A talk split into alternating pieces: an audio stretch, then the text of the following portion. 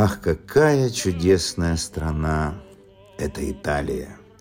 Удивительная страна. Здесь нет угла, нет вершка земли, который не казался бы в высшей степени поучительным.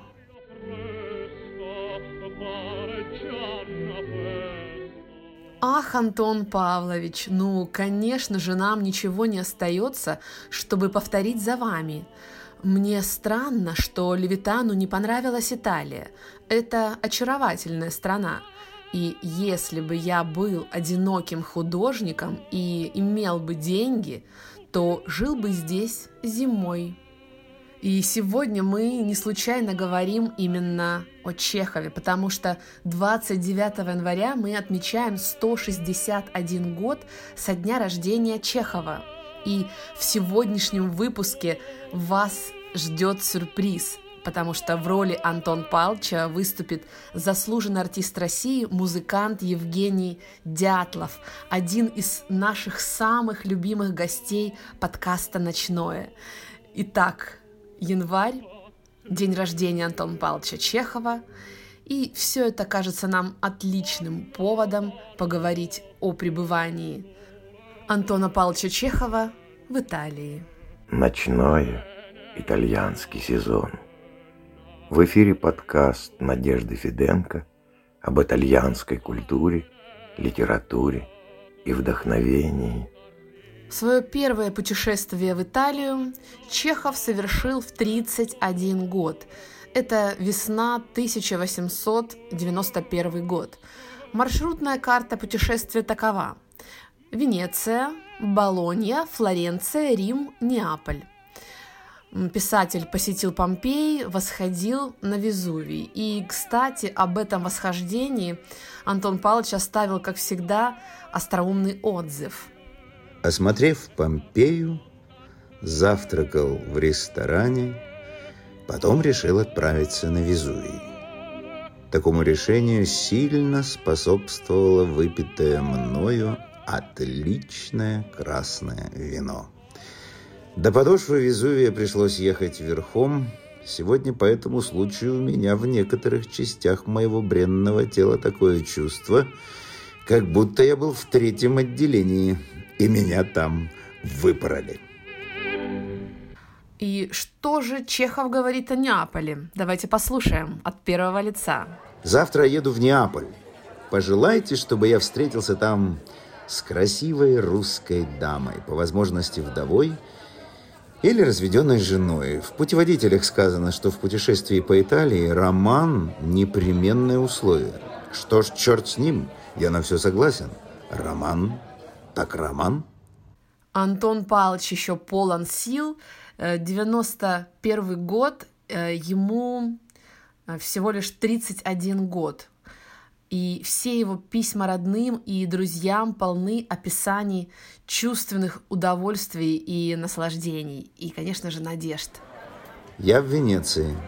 Гондолы, площадь Святого Марка, вода, звезды, итальяночки, вечерние серенады, мандолины, фалернское вино. Одним словом, все пропало. Посадите меня в сумасшедший дом, не поминайте лихом.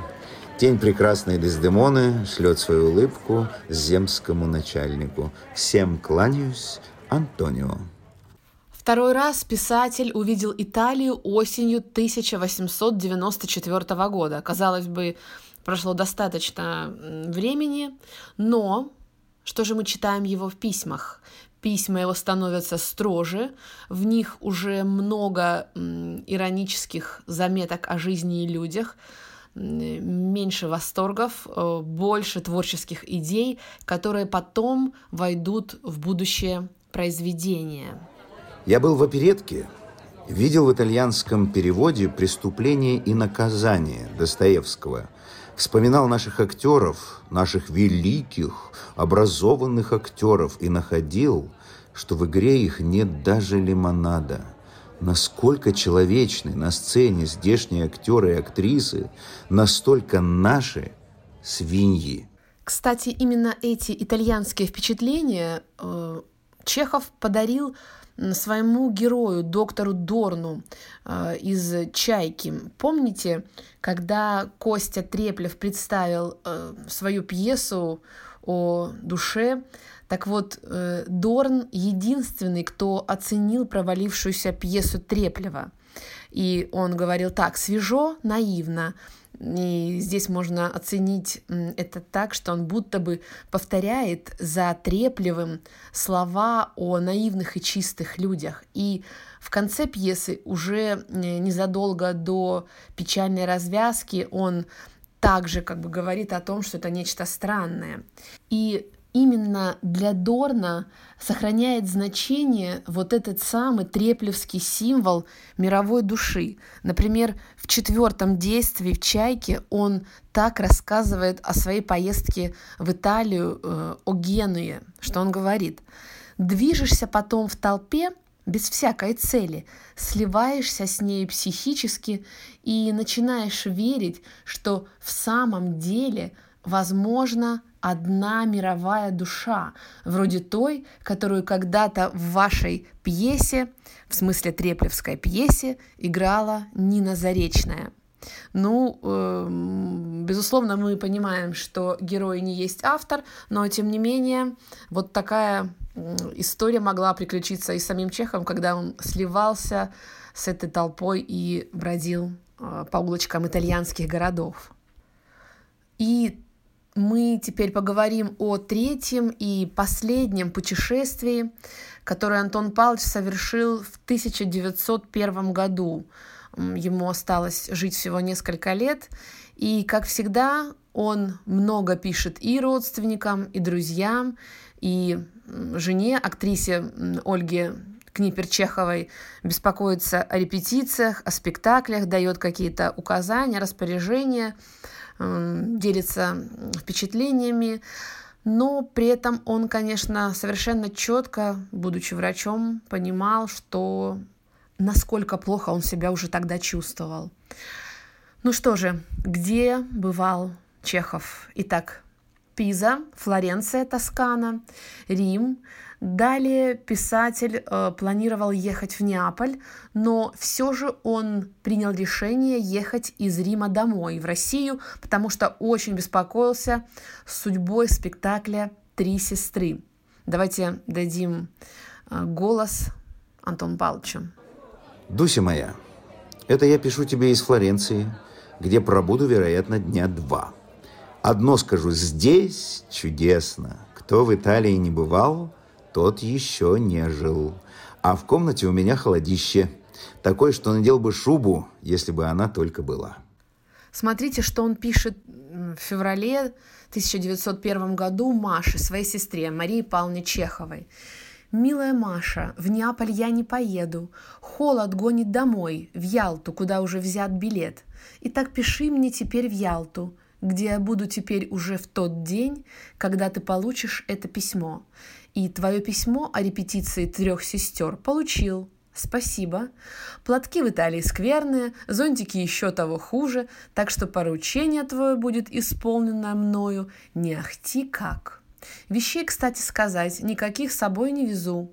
Ничего не купил, кроме серых брюк, да и те коротки, так что в Ялте придется их бросить. Я же еще не читал газет, и насчет пьесы ничего не знаю. Телеграмму от Немировича получил, вот и все.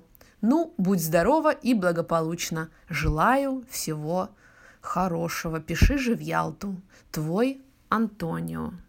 И буквально тут же, э, в этот же день, двадцатого февраля, уже по новому стилю, он пишет Кондакову: «Я бежал из Ниццы в Италию, был во Флоренции, был в Риме, но отовсюду пришлось бежать, так как всюду неистовый холод, снег и нет печей, и теперь в Ялте я отогреваюсь».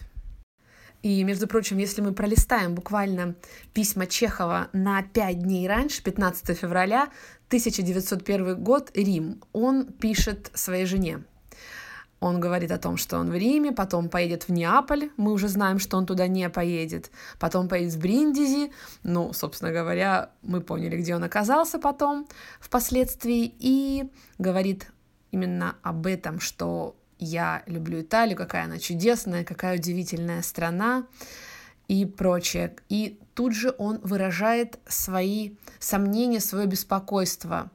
Думаю, что виновата в этом моя пьеса, которая провалилась. О ней ни слуху, ни духу. Очевидно, не повезло. Почему он так думает? Потому что он не получил письма. И чем он заканчивает письмо? Книпер. Ну, крепко целую, моя Дуся. Извини, что мало пишу. Зато люблю много мою собаку. Ты была в Италии? Кажется, была. Значит, понимаешь мое настроение. Ем ужасно много. Получил письмо от Немировича. Он тебя хвалит. Твой Антоний, старец. Маша просит, Маша, сестра Антона Павловича, чтобы я привез ей зонтик и платков. А тебе привезти чего? Жаль, что я не в Париже. В Италии же плохие зонтики, кажется. К сожалению, вернуться в Италию снова Антону Павловичу не удалось. И, прожив такую короткую, яркую, очень насыщенную жизнь, он оставил большое творческое наследие, и его пьесы, как мы понимаем, совершили фактически революцию в драматургии. И имя Антона Чехова наряду с именами других великих писателей, поистине великих, Фёдора Достоевского, Льва Толстого, является уже неким универсальным кодом, по которому распознается культурный, образованный человек.